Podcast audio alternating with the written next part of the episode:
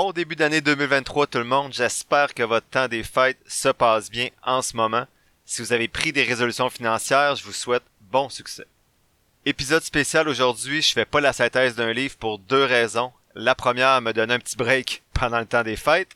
Et la deuxième, c'est parce que les questions des personnes auditrices s'accumulent et je fournis plus juste avec les épisodes des abonnés. Je peux donc en passer un petit peu ici aujourd'hui et ça va vous montrer à quoi ressemblent les épisodes des abonnés dans lesquels je réponds habituellement à quatre six questions des auditeurs.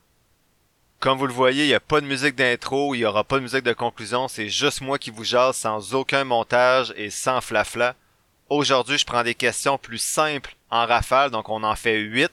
Mais dans les épisodes des abonnés, on creuse souvent un peu plus des sujets comme la pertinence des fonds F T Q, la méthode Norbert Gambit pour éviter les frais de conversion sur les plateformes de courtage et la comparaison, par exemple, des plateformes de courtage et des F N B. Si vous aimez le format d'aujourd'hui, ben n'hésitez pas à vous abonner au podcast pour trois quatre-vingt-dix-neuf par mois. En plus de soutenir mon travail, vous allez avoir accès à un épisode supplémentaire comme celui-ci à chaque mois et vous allez avoir accès également à des documents, donc mes documents d'analyse des titres boursiers, un document vierge pour faire vos propres analyses et un guide d'accompagnement pour utiliser comme il faut ce merveilleux guide-là. Le prochain épisode des abonnés est justement ce jeudi, donc abonnez-vous si vous voulez y avoir accès. Et merci d'ailleurs aux nouveaux abonnés du mois de décembre, donc Elie, Christopher, Chris et Julien. Vous avez déjà reçu les trois documents. Ceux qui se seraient abonnés après le vingt décembre, bien, vous allez les recevoir fin janvier et je vais vous nommer la prochaine fois. J'enregistre cet épisode-là le vingt décembre, donc c'était le seul moment que j'avais sans enfant d'ici le huit janvier, donc il fallait que j'enregistre quelques épisodes en avance. Si vous êtes abonné avant le vingt décembre et que je ne vous ai pas nommé, ben écrivez-moi, c'est parce que vous n'avez probablement pas laissé votre courriel en vous abonnant et vous ne recevrez donc pas les documents, donc merci de m'écrire si vous souhaitez les recevoir ou être nommé sur le podcast. Sans plus tarder, on y va avec la première question qui provient d'Émilie qui m'écrit « Bon matin, elle écoutait l'épisode vingt-trois du podcast et elle avait un petit commentaire par rapport aux conseils que je donnais, c'était pas des conseils, sur les comptes enregistrés qui sont avantageusement, en fait, sur les comptes qui sont avantageux fiscalement lorsque ceux-ci sont pleins. Elle disait que souvent on va considérer que lorsque le R E E est maximisé pour les subventions gouvernementales, donc le trente-six mille dollars maximum, elle dit que c'est fini. Mais en fait, c'est pas vrai, on peut cotiser jusqu'à cinquante mille dollars par compte par régime études enregistrées qui est ouvert. Elle dit qu'il n'y a pas de subvention supplémentaire si on fait ça, mais au moins ça permet de faire fructifier de l'argent à l'abri de l'impôt un petit bout et de décaisser plus tard au taux d'imposition des enfants. Elle dit que je le savais probablement, mais c'est une nouvelle qui n'est pas assez répandue à son humble avis. Je disais qu'elle avait cent pour cent raison. Dans ce cas-là, de l'épisode vingt-trois, je parlais de François qui avait déjà rempli son régime épargne études à cinquante mille dollars, donc moi ça m'était sorti de la tête, mais ça aurait pu être une bonne occasion d'en parler, donc je disais que je notais son commentaire et que je le partageais aujourd'hui. Donc, sachez que ça peut être une option de cotiser jusqu'à cinquante mille dollars dans un régime études enregistré.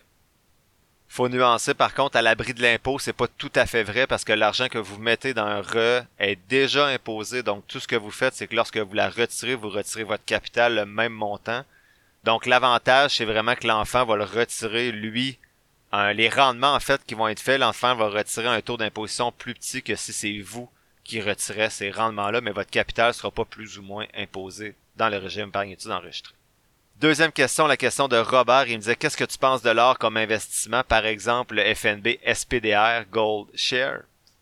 Donc, je disais que pour l'or, je donnais mon opinion, mais je ne suis pas vraiment un connaisseur. Donc, l'or, c'est, semble-t-il, une valeur refuge, mais à mes yeux, une valeur refuge qui ne fait pas de rendement, ça ne sert pas à grand-chose. Moi, vu que mon horizon est à long terme, j'ai pas peur de la volatilité de la bourse et j'investis donc à cent pour cent dans des actions. Si j'étais plus proche de ma retraite, par exemple, à un cinq ans, j'ajouterais une partie de mon portefeuille en obligations ou en revenus fixes, mais pas dans l'or. C'est mon opinion personnelle, je sais qu'il y a des portefeuilles réputés qui ont genre dix pour cent d'or dans leur portefeuille, comme le All Season Portfolio. À toi de voir, Robert, si c'est quelque chose qui te convient selon ton profil d'investissement. Question numéro trois de Sophie, elle m'écrit « Salut, c'est quoi ton nom? Pourquoi tu restes anonyme? C'est rien contre toi, mais j'ai de la misère à croire les gens qui me parlent de finances, mais qui se cachent. » Donc, je disais que tu avais raison, Sophie. Euh, si je te suggérais de gérer ton argent ou que je te vendais quelque chose, je serais d'accord avec toi à cent pour cent. Là, tout ce que je fais en ce moment, c'est de synthétiser des informations de livres qui sont écrits par d'autres personnes et je donne mon opinion à travers tout ça. Donc, je disais dans l'épisode un que le but, c'est de vous présenter une diversité d'opinions, d'y joindre la mienne ensuite pour vous permettre de réfléchir ensuite à votre propre situation et de vous positionner sur les meilleurs choix à faire dans votre contexte. Donc, je me sens pas coupable de rester anonyme pour donner de l'information qui est gratis. Sinon, pourquoi je m'identifie pas de façon officielle avec mon nom et tout ça? Ben, je le fais quand j'accompagne des gens de façon individuelle. Ils me voient la face, ils voient mon vrai nom, puis c'est bien correct. Mais il y a deux raisons encore pourquoi je préfère rester anonyme. Première raison, j'ai plus de quatre cents étudiants universitaires à chaque année que je rencontre. Suffit que l'un d'eux tombe sur un épisode pour que tout le monde connaisse ma réalité financière, mes actifs et tout ça. C'est plus tabou pour ma famille et mes amis, j'en parle tout le temps, tout le monde connaît mes chiffres, mais je suis pas encore prêt à le faire pour quatre cents étudiants chaque année. Euh, c'est, c'est beaucoup encore pour moi. Deuxième raison pourquoi je préfère rester anonyme encore, ben, ben que je sois quand même quelqu'un qui prend sa place dans la vraie vie, dans les sports, les réunions, les parties, des fois je prends un peu trop de place. Je suis pas tout à fait à l'aise de m'exposer totalement sur une plateforme publique comme Spotify, Apple Podcasts et tout ça. C'est honnêtement la dernière chose qui me faisait hésiter avant de partir le podcast, c'est que les gens voient ma face, voient mon nom. Euh, ça me gênait, donc j'ai décidé de faire le podcast, mais de demeurer anonyme. C'est mon choix et ça le demeure, pour l'instant du moins. Donc c'est une bonne question par contre, Sophie, puis tu fais bien de te méfier quand il s'agit de finances des gens qui se cachent ou qui ont l'air euh, peut-être tout croche. Je dis pas que j'ai l'air tout croche, mais bref, tu fais bien de te méfier. Je fais une petite pause pour vous parler de Christine Pelletier, qui est conseillère en sécurité financière et représentante en épargne collective chez G F M Groupe Financier. Je me rends compte avec tous mes accompagnements qu'il y a certaines personnes qui peuvent être intimidées par l'investissement autonome ou qui ont tout simplement pas la même passion que moi pour gérer leur placement. Si vous vous reconnaissez là-dedans, ben Christine pourrait être la personne pour vous accompagner. Avant de vous la référer, vous pouvez être sûr que j'ai fait tous les devoirs que je vous dis de faire avec les personnes qui vous accompagnent pour vos finances et je lui ai posé toutes les questions qu'on a vues jusqu'à maintenant sur le podcast. Christine est en plus une fidèle auditrice du podcast et c'est une vraie passionnée de finances. Elle utilise une approche personnalisée et ajuste son accompagnement selon vos besoins. Et plus beau dans tout ça, ben c'est qu'elle offre des F N B indiciels comme je vous suggère de le faire depuis le début du podcast. Elle peut aussi vous accompagner pour vos besoins d'assurance-vie, d'invalidité et de maladies graves. Vous trouverez toutes les informations nécessaires pour la contacter dans la description de l'épisode. Merci à Christine Pelletier et G F M Groupe Financier d'aller au-delà de la finance et de soutenir le podcast. À noter que les fonds communs de placement sont offerts par Investia Services Financiers incorporée. On revient maintenant à l'épisode en cours. Question numéro quatre vient de Pierre-Olivier qui m'écrit qu'il sait que dans le podcast, je dis que time on the market beats timing the market, mais qu'il dit que ça fait juste descendre dernièrement puis ça serait peut-être mieux de prendre un C P G un an à quatre virgule cinq pour cent et se remettre sur le marché par la suite. Le problème, Pierre-Olivier, c'est justement ça, d'essayer de timer le marché comme tu me proposes de faire parce qu'on ne sait pas quand ça va arrêter de descendre puis que ça va remonter. Ce que je lui disais, c'est qu'il a dû entendre souvent euh, que si tu manquais les dix meilleures journées des cinquante dernières années, tu aurais perdu plus de la moitié du rendement en bourse sur cinquante ans à cause de dix journées. L'objectif, c'est donc d'être constant à long terme et justement, Pierre-Olivier m'a écrit en mars deux mille vingt-trois. Et depuis ce temps-là, le marché boursier a monté. Donc, s'il avait pris un C P G quatre virgule cinq pour cent, il aurait peut-être perdu quinze à vingt pour cent de rendement depuis le mois de mars. Donc, peut-être que les prochaines années vont être à chier en bourse, mais l'historique de la bourse montre que sur vingt ans, tu vas toujours être gagnant cent pour cent du temps.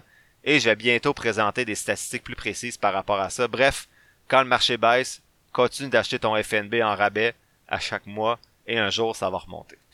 Question numéro cinq, c'était également Pierre-Olivier qui m'écrivait le Dollar Cost Averaging, le D C A. Est-ce que c'est encore la meilleure stratégie même lors d'un bear market, donc même lorsque le marché boursier descend? Donc le Dollar Cost Averaging, c'est quand tu mets le même montant à chaque mois. Donc, ben en fait, l'argent disponible à chaque mois, tu n'essaies pas de, t'essaies pas d'acheter à un moment précis. Tu achètes toujours à intervalles réguliers, peu importe le prix du F N B que tu achètes.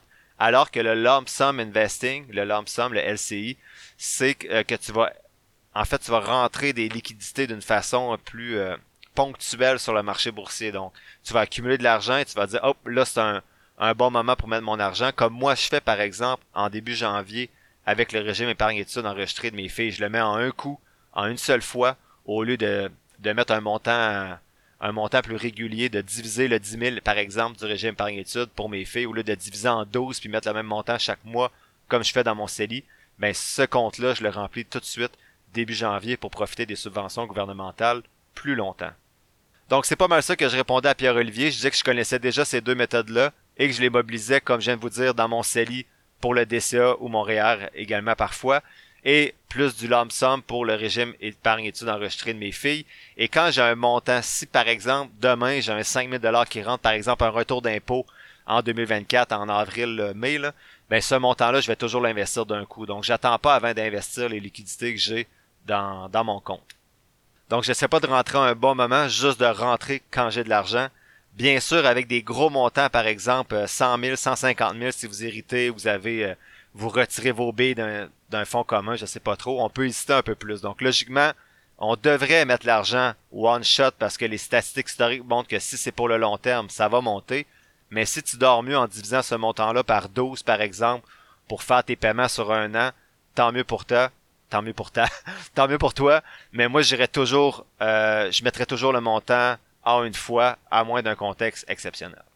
Question numéro six, c'est Denis. Il dit « Bonjour, j'écoute votre podcast avec grand intérêt depuis deux trois semaines. » Il dit « Depuis trois quatre mois, il est justement en phase de questionnement sur les frais de gestion et il tente de se renseigner un peu plus, puis il est tombé sur mon podcast. » Donc, il a quarante-quatre ans, avec un équilibre qui lui convient entre l'épargne et le plaisir. Donc, il avait lu Le Barbier riche à dix-huit ans de se payer en premier, ce qui va lui permettre, il dit, de prendre six mois sabbatiques bientôt avec sa conjointe pour faire le tour des États-Unis.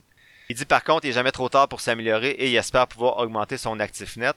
Il dit qu'il a écouté l'épisode neuf et il a décidé de faire le saut pour gérer lui-même ses finances maintenant.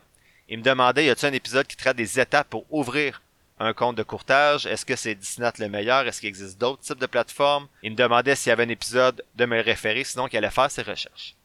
Ce que j'ai répondu à Denis, ben, j'ai remercié pour ses bons mots, puis je l'ai félicité surtout pour ses bonnes habitudes financières depuis qu'il a dix-huit ans. On voit que ça permet de se gâter plus tard dans sa vie.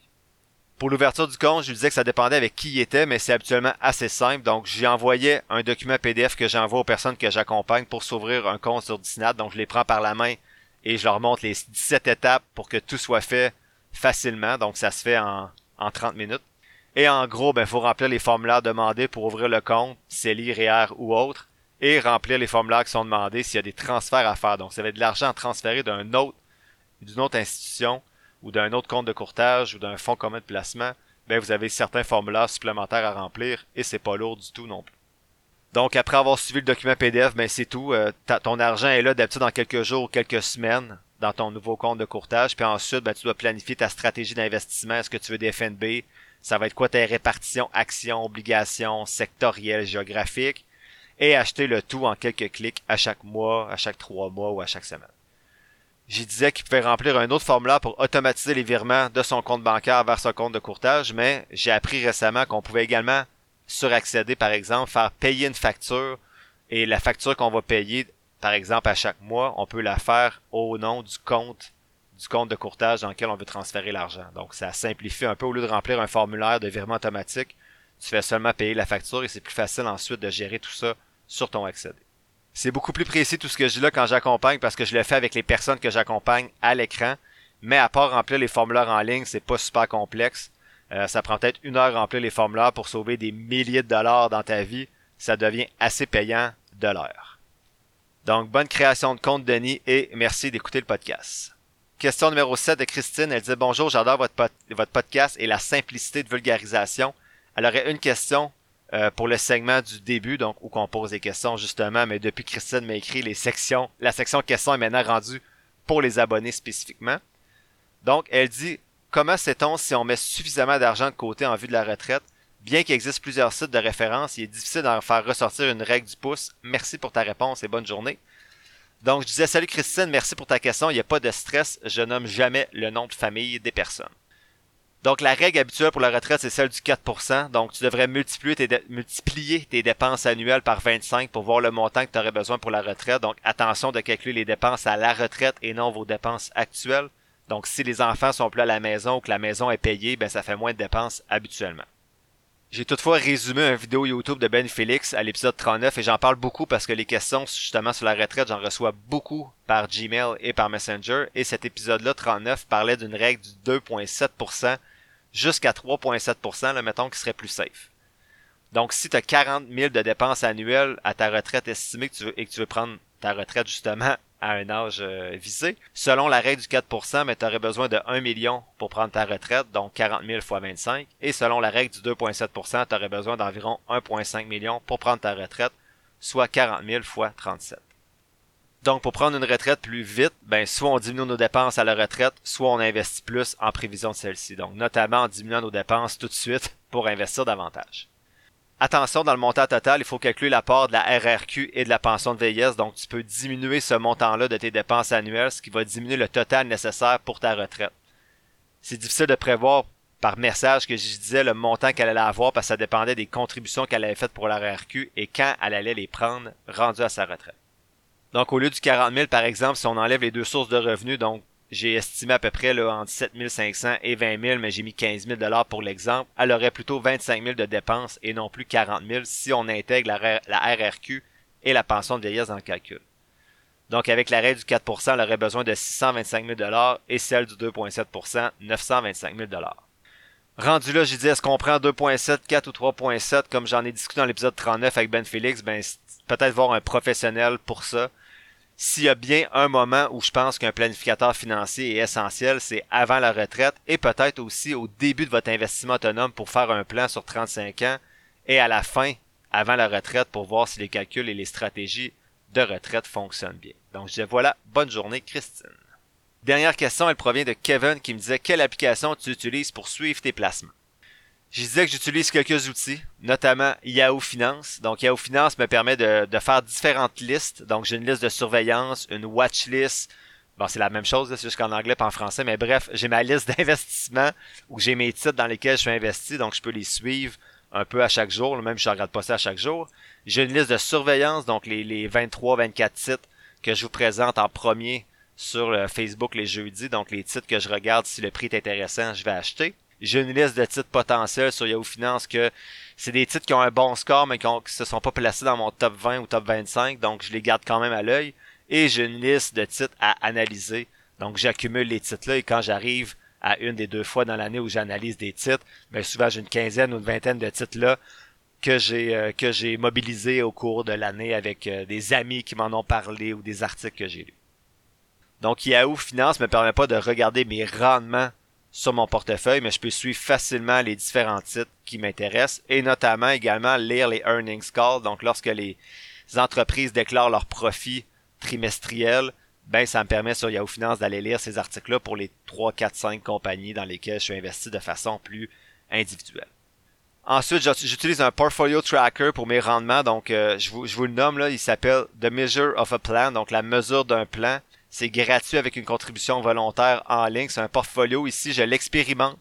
Donc, aux trois mois, je rentre toutes les transactions que j'ai faites et ça me permet vraiment de découper les rendements avec les périodes de temps. Donc, je peux calculer, exemple, entre le dix-sept décembre et le vingt-trois décembre pour tel compte, pour telle action, pour tous mes comptes. Donc, c'est beaucoup plus précis que ce que Disnat me permet de faire, mais c'est du travail aux trois mois. Il faut que je rentre, mettons, une douzaine de transactions que j'ai faites dans le mois.